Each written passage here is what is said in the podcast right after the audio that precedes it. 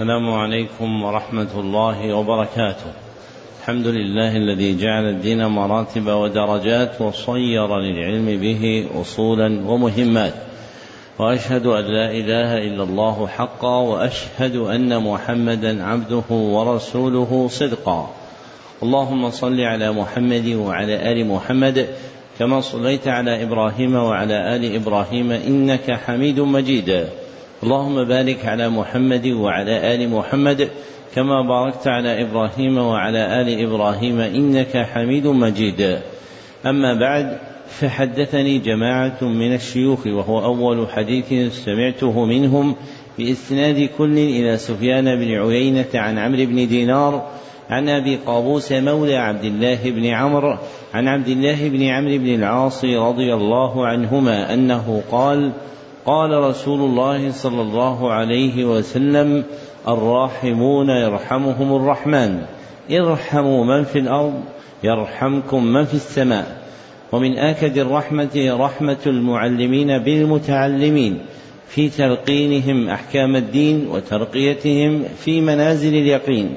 ومن طرائق رحمتهم إيقافهم على مهمات العلم بإقراء أصول المتون. وتبيين مقاصدها الكلية ومعانيها الإجمالية.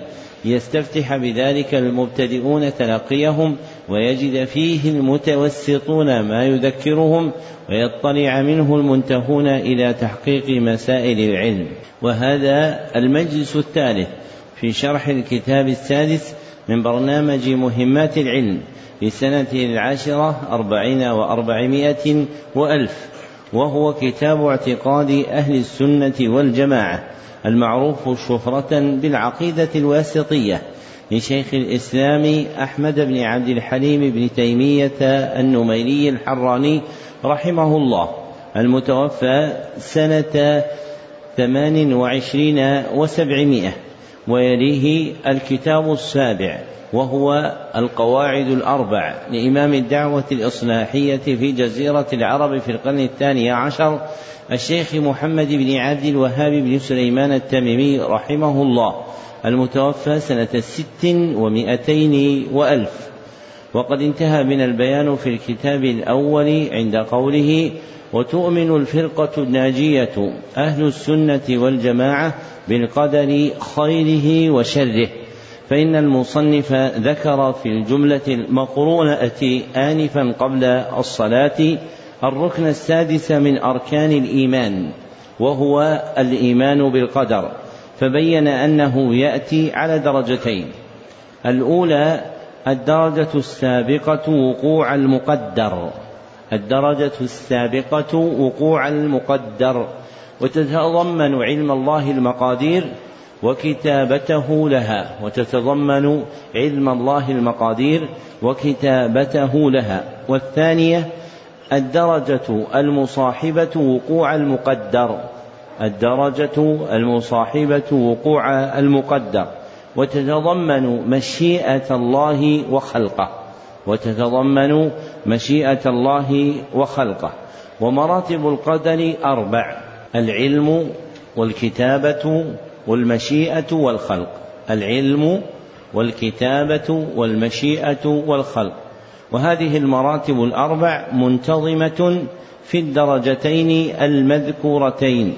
وحقيقة القدر شرعا علم الله بالوقائع وكتابتها. علم الله بالوقائع وكتابتها ومشيئته وخلقه لها ومشيئته وخلقه لها. ومما يندرج في هذا الباب الإيمان بأن الله جعل للعبد مشيئة وقدرة لكنها تابعة لمشيئة الله وقدرته غير مستقلة عنها. فالعبد يشاء ويختار تبعا لمشيئة الله سبحانه وتعالى. والدرجة الأولى من درجتي القدر قد كان ينكرها غلاة القدرية قديما ومنكروها اليوم قليل. فقد كانوا ينكرون علم الله سبحانه بالمقادير وكتابته لها. أما الدرجة الثانية فينكرها عامة القدرية الذين يزعمون أن العبد يخلق فعله. وأن الله سبحانه وتعالى لا يعلمه إلا بعد وقوعه فيشاءه العبد ويقدره فإذا وقع علمه الله تعالى الله عن قولهم علوا كبيرا. ويغلو فيها قوم من المثبتة وهم الجبرية حتى سلبوا العبد قدرته ومشيئته وجعلوه مجبورا على أفعاله لا اختيار له ولا إرادة فيها. وعطلوا أفعال الله وأحكامه عن حكمها ومصالحها. إذ يصير العبد مجبورا على الفعل وتكون مخاطبته بالأمر والنهي دون حكمة ومصلحة. إذ يصير العبد مجبورا على الفعل وتكون مخاطبته بالأمر والنهي دون مصلحة ولا حكمة. وهم في هذا القول غالون في إثبات القدر كما غلا أولئك في نفيهم القدر. نعم. أحسن الله إليكم قال رحمه الله. ومن أصول الفرقة الناجية أن الدين والإيمان قول وعمل قول القلب واللسان وعمل القلب واللسان والجوارح وأن الإيمان يزيد بالطاعة وينقص بالمعصية وهم مع ذلك لا يكفرون أهل القبلة بمطلق المعاصي والكبائر كما يفعله الخوارج. بل, بل الأخوة الإيمانية ثابتة مع المعاصي كما قال سبحانه وتعالى في آية القصاص فمن عفي له من أخيه شيء فاتباع بالمعروف وقال سبحانه وإن طائفتان من المؤمنين اقتتلوا فأصلحوا بينهما فإن بغت إحداهما على الأخرى فقاتلوا التي تبغي حتى تفيء إلى أمر الله. فإن فاءت فأصلحوا بينهما بالعدل وأقسطوا. إن الله يحب المقسطين. إنما المؤمنون إخوة. ولا يسلبون الفاسق الملي اسم الإيمان بالكلية ولا يخلدونه في النار كما تقول المعتزلة بل الفاسق يدخل في اسم الإيمان في مثل قوله تعالى فتحرير رقبة مؤمنة وقد لا يدخل في اسم الإيمان المطلق كما في قوله تعالى إنما المؤمنون الذين إذا ذكر الله وجلت قلوبهم وقول النبي صلى الله عليه وسلم لا يزني الزاني حين يزني وهو مؤمن ولا يسرق السارق حين يسرق وهو مؤمن ولا يشرب الخمر حين يشربها وهو مؤمن ولا ينتهب نهبة ذات شرف يرفع الناس إليه فيها أبصارهم حين ينتهبها وهو مؤمن. ويقولون هو مؤمن ناقص الإيمان أو مؤمن بإيمانه فاسق بكبيرته فلا يعطى الاسم المطلق ولا يسلب مطلق الاسم. لما فرغ المصنف رحمه الله من بيان أركان الإسلام من بيان أركان الإيمان شرع يبين حقيقته عند أهل السنة فالإيمان له في الشرع معنيان.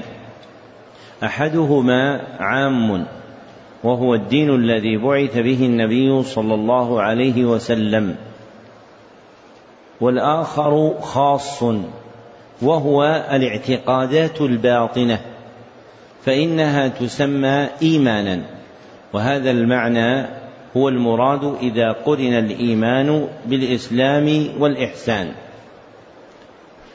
والإيمان بمعناه العام منقسم على القلب واللسان والجوارح.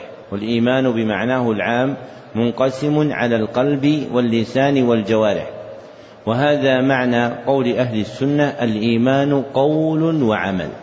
وهذا معنى قول أهل السنة الإيمان قول وعمل. فالقول قول القلب واللسان. فالقول قول القلب واللسان.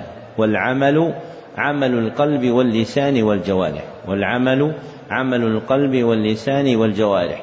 فموارد الإيمان خمسة. فموارد الإيمان خمسة. أولها قول القلب. أولها قول القلب.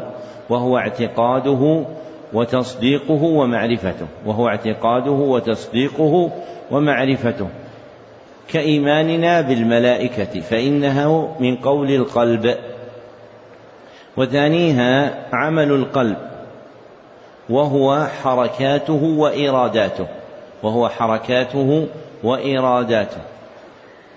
كالخوف من الله والتوكل عليه كالخوف من الله والتوكل عليه.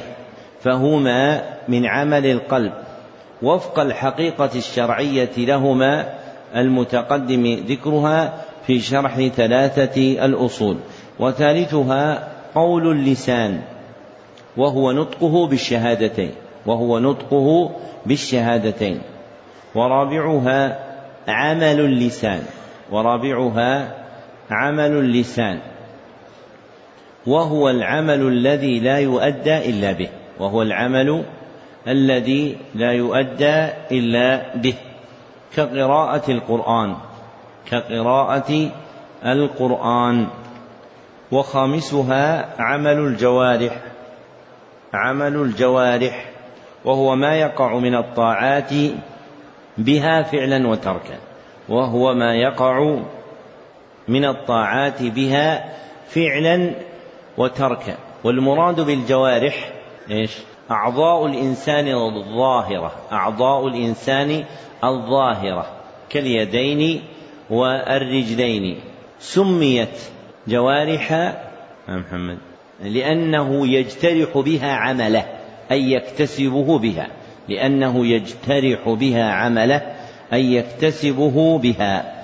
والإيمان يزيد وينقص وزيادته تكون بالطاعة ونقصانه يكون بالمعصية. ومن فعل كبيرة فهو فاسق. ليس بمؤمن كامل الإيمان ولا بكافر بل هو مؤمن ناقص الإيمان أو مؤمن بإيمانه فاسق بكبيرته فلا يعطى الاسم المطلق فيقال عنه مؤمن فلا يعطى الاسم المطلق فيقال عنه مؤمن ولا يسلب مطلق الاسم فيقال عنه كافر. ولا يسلب مطلق الاسم الاسم فيقال عنه كافر بل يكون مؤمنا بما عنده من الإيمان وفاسقا بكبيرته بل يكون مؤمنا بما عنده من الإيمان وفاسقا بكبيرته.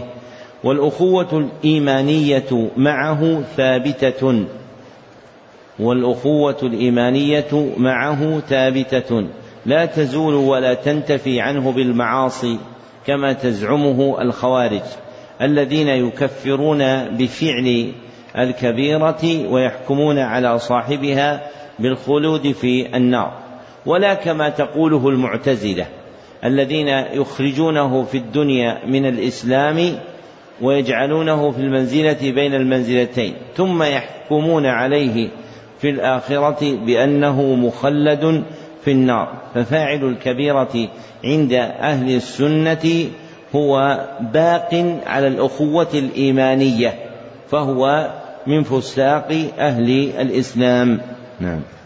أحسن الله إليكم. قال رحمه الله ومن أصول أهل السنة والجماعة سلامة قلوبهم وألسنتهم لأصحاب رسول الله صلى الله عليه وسلم كما وصفهم الله به في قوله والذين جاءوا من بعدهم يقولون ربنا اغفر لنا ولإخواننا الذين سبقونا بالإيمان. ولا تجعل في قلوبنا غلا للذين آمنوا ربنا إنك رؤوف رحيم.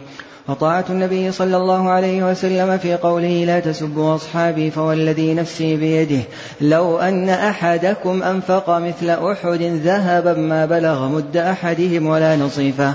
ويقبلون ما جاء به الكتاب والسنة والإجماع من فضائلهم ومراتبهم. فيفضلون من أنفق من قبل الفتح وهو صلح الحديبية وقاتل على من أنفق من بعده وقاتل. ويقدمون المهاجرين على الأنصار ويؤمنون بأن الله قال لأهل بدر وكانوا ثلاثمائة وبضعة عشر. اعملوا ما شئتم فقد غفرت لكم. وبأنه لا يدخل النار أحد بايع تحت الشجرة كما أخبر به النبي صلى الله عليه وسلم. بل لقد رضي الله عنهم ورضوا عنه وكانوا أكثر من ألف وأربعمائة. ويشهدون بالجنة لمن شهد له رسول الله صلى الله عليه وسلم كالعشرة وكثابة بن قيس بن شماس وغيرهم من الصحابة رضي الله عنهم. ويقرون بما تواتر به النقل عن أمير المؤمنين علي بن أبي طالب رضي الله عنه وغيره من أن خير هذه الأمة بعد نبيه أبو بكر ثم عمر. ويثلثون بعثمان ويربعون بعلي كما دلت عليه الآثار وأجمعت الصحابة على تقديم عثمان في البيعة مع أن بعض أهل السنة كانوا قد اختلفوا في عثمان وعلي. بعد اتفاقهم على تقديم أبي بكر وعمر أيهما أفضل؟ فقدم قوم عثمان وسكتوا أو ربعوا بعلي وقدم قوم عليا وقوم توقفوا. لكن استقر أمر أهل السنة على تقديم عثمان ثم علي. وإن كانت هذه المسألة مسألة عثمان وعلي ليست من الأصول التي يضلل المخالف فيها عند جمهور أهل السنة لكن المسألة التي يضلل المخالف فيها مسألة الخلافة وكذلك يؤمنون بأن الخليفة بعد رسول الله صلى الله عليه وسلم أبو بكر ثم عمر ثم عثمان ثم علي رضي الله عنهم أجمعين. ومن طعن في خلافة أحد من هؤلاء الأئمة فهو أضل من حمار أهله. ويحبون أهل بيت رسول الله صلى الله عليه وسلم ويتولونهم ويحفظون فيهم وصية رسول الله صلى الله عليه وسلم حيث قال يوم غدير خم أذكركم الله في أهل بيتي أذكركم الله في أهل بيتي. وقد قال أيضا لعمه العباس وقد شكا إليه أن بعض قريش يجفو بني هاشم فقال صلى الله عليه وسلم والذي نفسي بيده لا يؤمنون حتى يحبوكم لله ولقرابتي.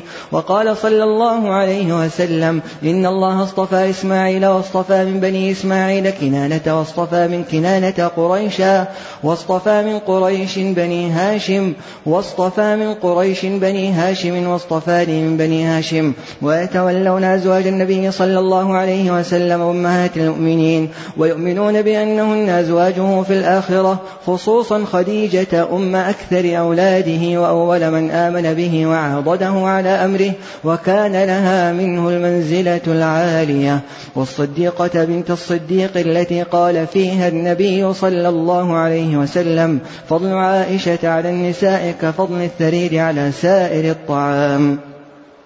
ويتبرؤون من طريقة الروافض الذين يبغضون الصحابة ويسبونهم وطريقة النواصب الذين يؤذون أهل البيت بقول أو عمل ويمسكون عما شجر بين الصحابة ويقولون إن هذه الآثار المروية في مساوئهم منها ما هو كذب ومنها ما قد زيد فيه ونقص وغير عن وجهه وعامة الصحيح منه هم فيه معذورون إما مجتهدون مصيبون وإما مجتهدون مخطئون وهم مع ذلك لا يعتقدون أن كل واحد من الصحابة معصوم عن كبائر الإثم وصغائره بل يجوز عليهم الذنوب في الجملة ولهم من السوابق والفضائل ما يوجب مغفرة ما صدر منهم إن صدر حتى إنهم يغفر لهم من السيئات ما لا يغفر لمن بعدهم إلا لأن لهم من الحسنات التي تمحو السيئات ما ليس لمن بعدهم.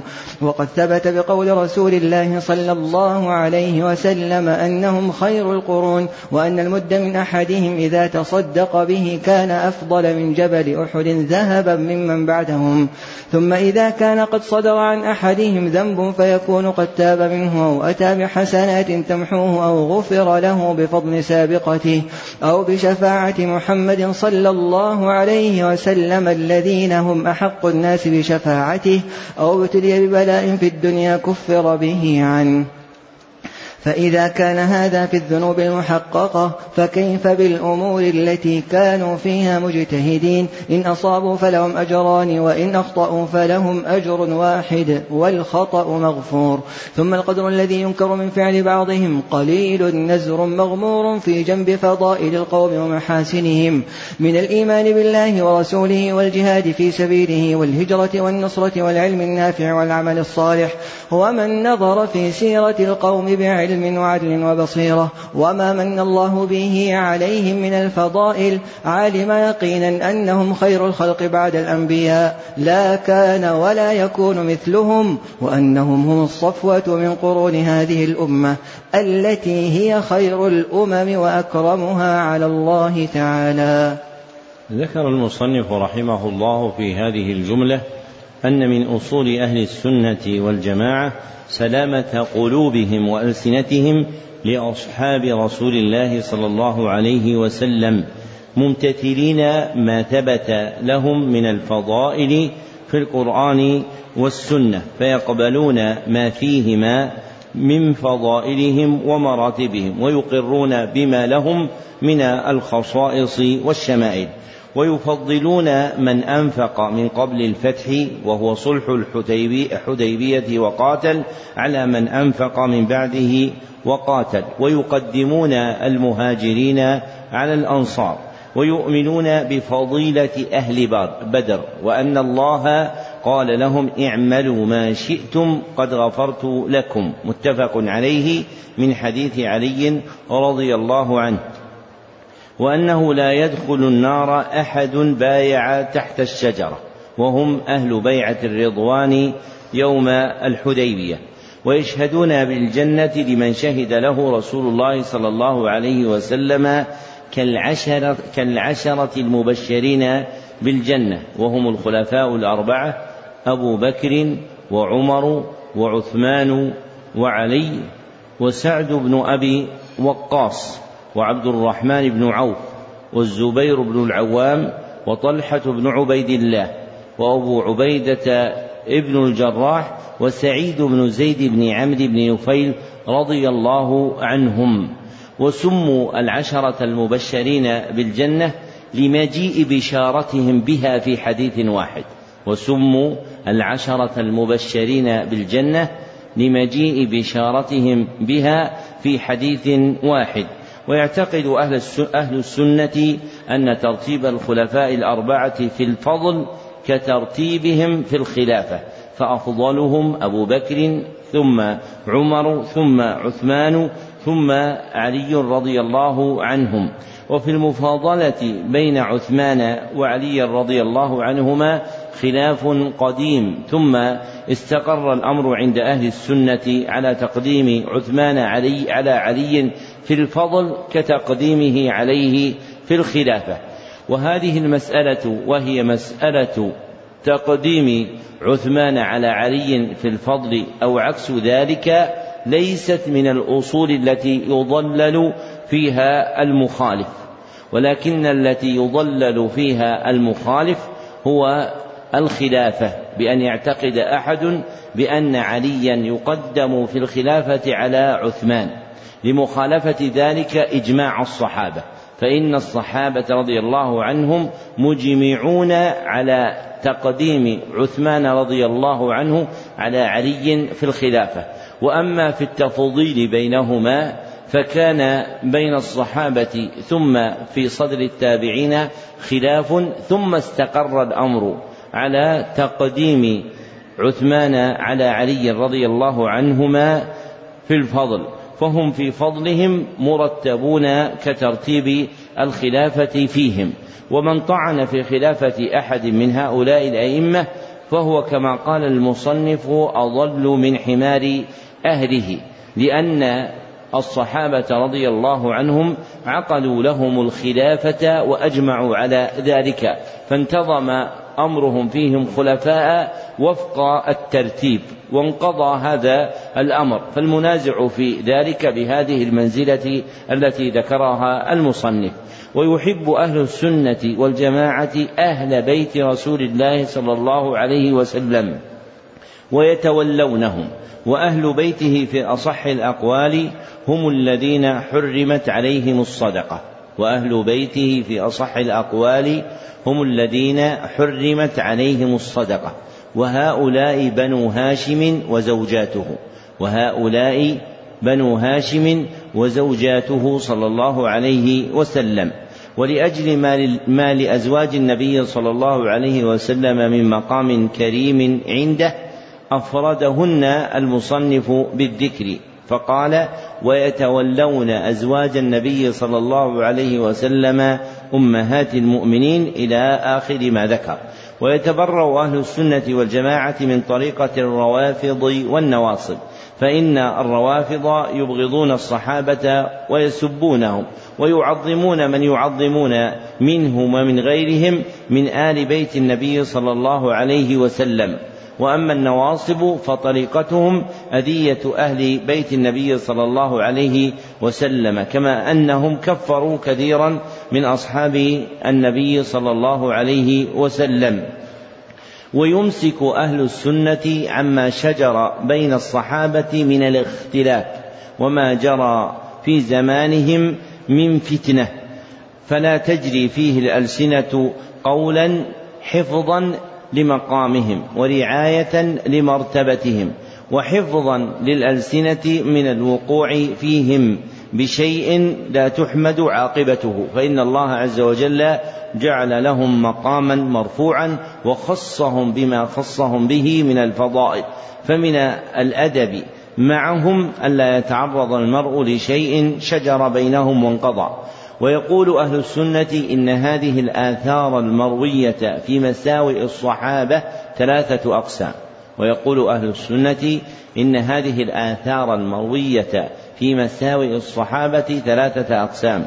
القسم الأول ثلاثة أقسام. القسم الأول ما هو كذب في نفسه. ما هو كذب في نفسه. فلا يثبت البتة. والقسم الثاني ما زيد فيه ونقص وغير عن وجهه. ما زيد فيه ونقص وغير عن وجهه. والقسم الثالث صحيح عنهم. والقسم الثالث صحيح عنهم. وهم فيه معذورون.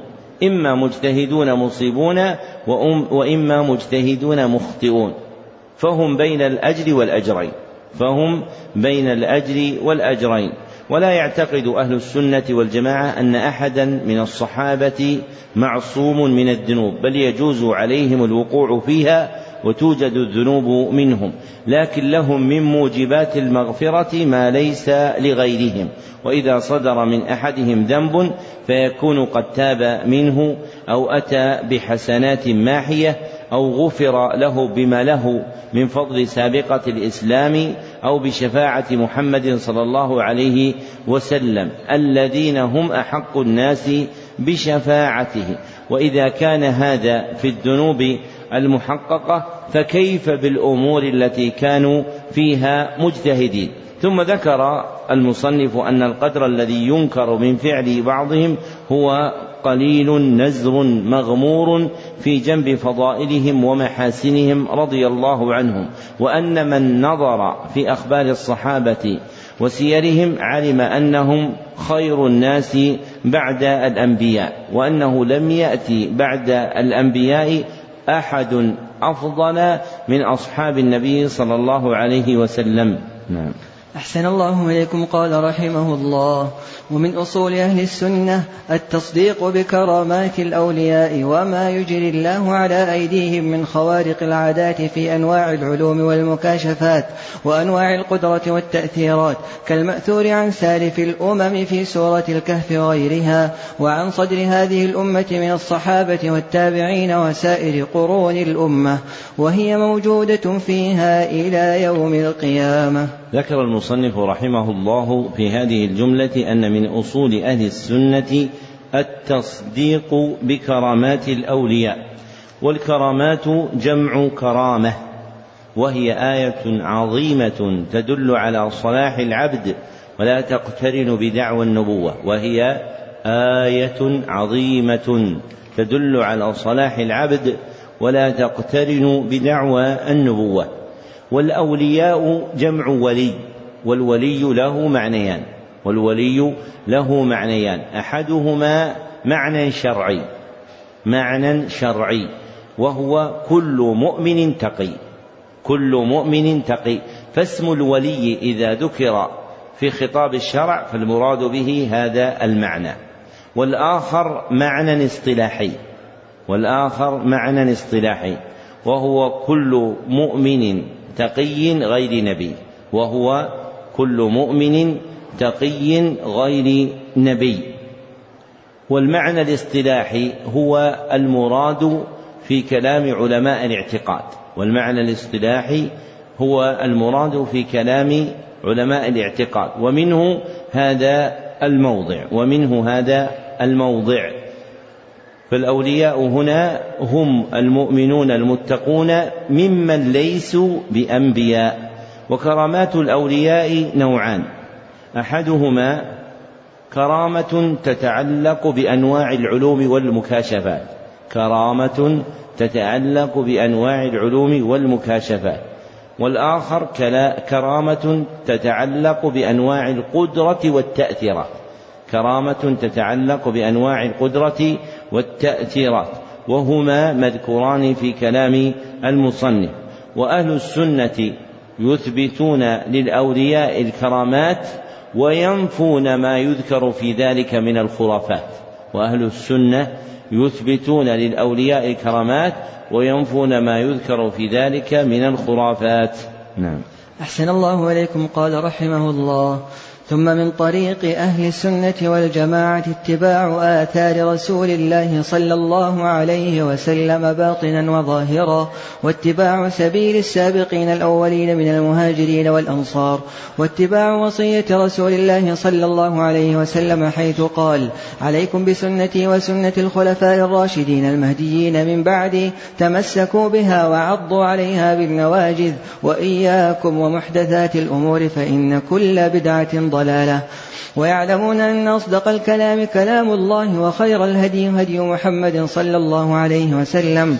فيؤثرون كلام الله على غيره من كلام أصناف الناس ويقدمون هدي محمد صلى الله عليه وسلم على هدي كل أحد.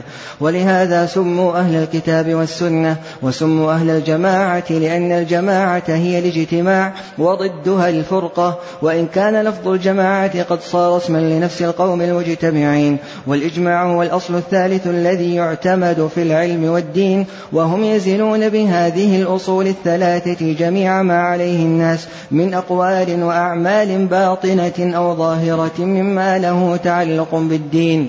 والإجماع الذي ينضبط هو ما كان عليه السلف الصالح إذ بعدهم كثر الاختلاف وانتشرت الأمة. ذكر المصنف رحمه الله في هذه الجملة طريق أهل السنة الكلي في أخذ دينهم. ذكر المصنف رحمه الله في هذه الجملة طريق أهل السنة الكلي في أخذ دينهم وأن من طريقتهم اتباع آثار رسول الله صلى الله عليه وسلم باطنا وظاهرا واتباع سبيل السابقين من المهاجرين والأنصار واتباع وصية رسول الله صلى الله عليه وسلم في أمره بالتمسك بسنته وسنة الخلفاء الراشدين المهديين بعده ومجانبة محدثات الأمور من البدع وأنهم يعلمون أن أصدق الكلام كلام الله وخير الهدي هدي محمد صلى الله عليه وسلم ولأجل هذا آثروا كلام الله على كلام غيره. وقدموا هدي محمد صلى الله عليه وسلم على هدي غيره. فسموا أهل الكتاب والسنة لأخذهم بهذين الأصلين. فسموا أهل الكتاب والسنة لأخذهم بهذين الأصلين. وسموا أهل الجماعة لاجتماعهم. وسموا أهل الجماعة لاجتماعهم فإن الجماعة هي الاجتماع وضدها الفرقة فإن الجماعة هي الاجتماع وضدها الفرقة. ثم ذكر المصنف أن الإجماع هو الأصل الثالث الذي يعتمد في العلم والدين وحقيقته شرعا اتفاق مجتهد عصر اتفاق مجتهد عصر من عصور أمة محمد صلى الله عليه وسلم بعد وفاته على حكم شرعي. بعد وفاته على حكم شرعي. وهم يزنون بالقرآن والسنة والإجماع جميع ما عليه الناس من أقوال وأعمال. فلا يزنون الخلق بالصور والأموال وإنما يزنون أحوال الخلق بالكتاب والسنة والإجماع. ثم ذكر المصنف أن الإجماع الذي ينضبط هو ما كان عليه السلف الصالح إذ بعدهم كثر الاختلاف وانتشرت الأمة. والسلف الصالح المرادون هنا هم الصحابة والتابعون وأتباع التابعين. هم الصحابة والتابعون وأتباع التابعين. ومراد المصنف صعوبة حكاية الإجماع بعدهم. ومراد المصنف صعوبة حكاية الإجماع بعدهم. لا امتناع ذلك. لا امتناع ذلك. فإن الإجماع واقع بعدهم. فإن الإجماع واقع بعدهم. لكن حكايته تعسر. لكن حكايته تعسر لكثرة الاختلاف وانتشار الأمة. فالإجماع ليس مخصوصا بوقوعه فقط في تلك القرون بل يقع بعدهم إجماع لكن تصعب حكايته لما ذكر من كثرة الاختلاف وانتشار الأمة. نعم. أحسن الله إليكم قال رحمه الله. ثم هم مع هذه الأصول يأمرون بالمعروف وينهون عن المنكر على ما توجبه الشريعة ويرون إقامة الحج والجهاد والجمع والأعياد مع الأمراء أبرارا كانوا أو فجارا ويحافظون على الجماعات ويدينون بالنصيحة للأمة ويعتقدون معنى قوله صلى الله عليه وسلم المؤمن للمؤمن كالبنيان يشد بعضه بعضا. وشبك بين أصابعه صلى الله عليه وسلم. وقوله صلى الله عليه وسلم مثل المؤمنين في توادهم وتراحمهم وتعاطفهم كمثل الجسد الواحد. إذا اشتكى منه عضو تداعى له سائر الجسد بالحمى والسهر. ويأمرون بالصبر عند البلاء والشكر عند الرخاء والرضا بمر القضاء ويدعون إلى مكارم الأخلاق ومحاسن الأعمال ويعتقدون معنى قوله صلى الله عليه وسلم أكمل المؤمنين إيمانا أحسنهم خلقا ويندبون إلى أن تصل من قطعك وتعطي من حرمك وتعفو عمن ظلمك. ويأمرون ببر الوالدين وصلة الأرحام وحسن الجوار والإحسان إلى اليتامى والمساكين وابن السبيل والرفق بالمملوك وينهون عن الفخر والخيلاء والبغي والاستطالة على الخلق بحق أو بغير حق. ويأمرون بمعاني الأخلاق وينهون عن سفسافها وكل ما يقولونه ويفعلونه من هذا وغيره. فإنما هم فيه متبعون الكتاب والسنة وطريقتهم هي دين الإسلام الذي بعث الله به محمدا صلى الله عليه وسلم. لكن لما أخبر النبي صلى الله عليه وسلم أن أمته ستفترق على ثلاث وسبعين فرقة كلها في النار إلا واحدة وهي الجماعة. وفي حديث عنه أنه قال هم من كان على مثل ما أنا عليه اليوم وأصحابي صار المتمسكون بالإسلام المحض الخالص عن الشوب هم أهل السنة والجماعة وفيهم الصديقون والشهداء والصالحون ومنهم أعلام الهدى ومصابيح الدجى أولو المناقب المأثورة والفضائل المذكورة وفيهم الأبدال ومنهم الأئمة الذين أجمع المسلمون على هدايتهم ودرايتهم وهم الطائفة المنصورة التي قال فيهم النبي صلى الله عليه وسلم وسلم.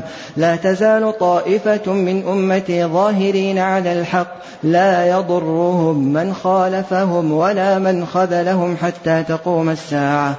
فنسأل الله العظيم أن يجعلنا منهم وأن لا يزيغ قلوبنا بعد إذ هدانا ويهب لنا من لدنه رحمة إنه هو الوهاب والحمد لله رب العالمين وصلواته على خير خلقه محمد وآله وصحبه وسلم.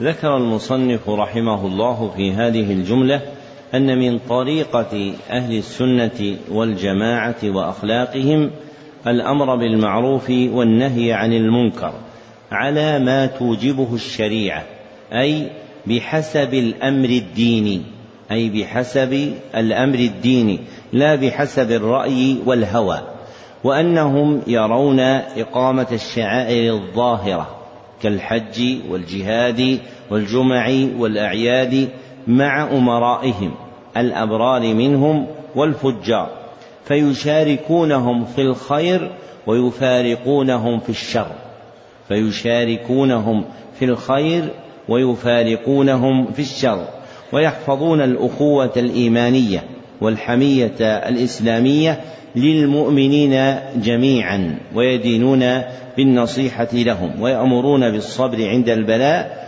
والشكر عند الرخاء والرضا بمر القضاء ويدعون إلى مكارم الأخلاق ومحاسن الأعمال كصلة من قطعك وإعطاء المحروم والعفو عن الظالم ويأمرون ببر الوالدين وصلة الأرحام وحسن الجوار والإحسان إلى اليتامى والمساكين وابن السبيل والرفق بالمملوك وينهون عن الفخر والخيلاء والبغي والاستطالة على الخلق بحق أو بغير حق وغيرها من أخلاق السفه والطيش. والاستطالة على الخلق هي الترفع عليهم واحتقارهم والوقيعة فيهم. والاستطالة على الخلق هي الترفع عليهم واحتقارهم والوقيعة فيهم. فإن كان المستطيل استطال بحق فقد افتخر. فإن كان المستطيل استطال بحق فقد افتخر وإن استطال بغير حق فقد بغى وإن استطال بغير حق فقد بغى وكلاهما خلق محرم مذموم ويأمرون بمعالي الأخلاق وينهون عن سفسافها أي رديئها أي رديئها ولأهل السنة والجماعة من محاسن الأقوال والأعمال ما يقرنون به محاسن الاعتقادات. ولأهل السنة والجماعة من محاسن الأقوال والأعمال ما يقرنون به محاسن الاعتقادات. ثم ذكر أن أهل السنة والجماعة هم في أقوالهم وأفعالهم مما ذكره ومما لا يذكر لم يذكره متبعون للكتاب والسنة وطريقتهم هي الإسلام الذي بعث به محمد صلى الله عليه وسلم. وقد أخبر صلوات الله وسلامه عليه أن أمته ستفترق ثلاثا وسبعين فرقة كلها أن أمته ستفترق على ثلاث وسبعين فرقة كلها في النار إلا واحدة وهي الجماعة أي الباقية على الإسلام المحض الخالص من الشوق الذي كان عليه النبي صلى الله عليه وسلم وكان عليه أصحابه. فمن سار بسيرهم واقتدى بهم فهو معهم في اسم السنة والجماعة. ثم ذكر أن في أهل السنة والجماعة الصديقون والشهداء والصالحون ومنهم أعلام الهدى ومصابيح الدجى أولو المناقب المأثورة والفضائل المذكورة وفيهم الأبدال وهم القائمون بنصرة الدين وهم القائمون بنصرة الدين. يخلف بعضهم بعضا في ذلك يخلف بعضهم بعضا في ذلك. وهذا المعنى هو المعنى الموافق للحق في اسم الأبدال. وقد ثبتت فيه آثار عن علي وعن غيره. ومرادهم به أن الله يقيم في نصرة دينه خلقا. إذا مات أحدهم أقام الله سبحانه وتعالى غيره. فهم يسمون ابدالا لذلك. وفيهم الأئمة الذين أجمع المسلمون على هدايتهم ودرايتهم وهم الطائفة المنصورة التي قال فيهم النبي صلى الله عليه وسلم لا تزال طائفة من أمتي ظاهرين على الحق لا يضرهم من خالفهم ولا من خذلهم حتى تقوم الساعة. متفق عليه من حديث معاوية رضي الله عنه بنحوه. ففي أهل السنة بحمد الله كل فضيلة وهم براء وهم براء من كل أرذيلة ودينهم وما هم عليه باق حتى تقوم الساعة. فإن هذا هو خبر الصدق في القرآن والسنة. فإن الله قال وجعلها كلمة باقية في عقبه. أي جعل كلمة التوحيد باقية في عقب إبراهيم. حتى تقوم الساعة. وفي خبر النبي صلى الله عليه وسلم هنا في ذكر الطائفة من أمته المنصورة الظاهرة إلى يوم القيامة. ومهما كثر السوء والشر والفساد في زمن أو مكان فإن الحق يبقى. وفي الصحيحين واللفظ لمسلم أن النبي صلى الله عليه وسلم قال كيف بكم إذا نزل عيسى وأمكم منكم أي في آخر الزمان. ومعنى قوله أمكم منكم أي حكم فيكم بالكتاب والسنة. والكتاب والسنة لا يصل علمهما إلى عيسى بن مريم في آخر الزمان بوحي جديد يوحيه الله إليه. فإن النبوة قد انتهت وإنما يصلان إلى عيسى بن مريم ومن معه بنقل العلم في طبقات هذه الأمة وقرونها حتى تقوم الساعة. فنسأل الله سبحانه وتعالى أن يحيينا على الإسلام والسنة وأن يتوفانا على الإسلام والسنة وأن يحفظنا بالإسلام قائمين وأن يحفظنا بالإسلام قاعدين وأن يحفظنا بالإسلام نائمين وأن يجعلنا من أنصار الملة والدين.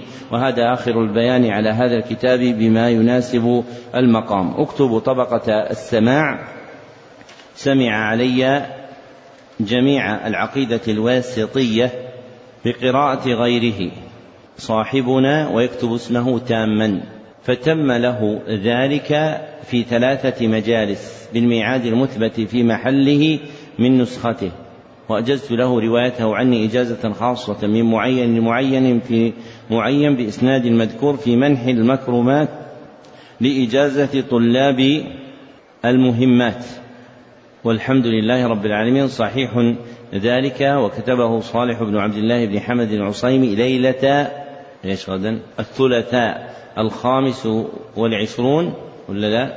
ليلة ليلة الثلاثاء الخامس والعشرين من شهر ربيع الآخر سنة أربعين وأربعمائة وألف في المسجد النبوي بمدينة الرسول صلى الله عليه وسلم وبالنسبة للأخوات اللاتي انقطع عنهن درس الفجر اليوم فإنهن مجازات بكتاب كشف الشبهات ويعتذر إليهم الإخوان من الانقطاع في النقل ويأملون ألا يتكرر ذلك مرة أخرى.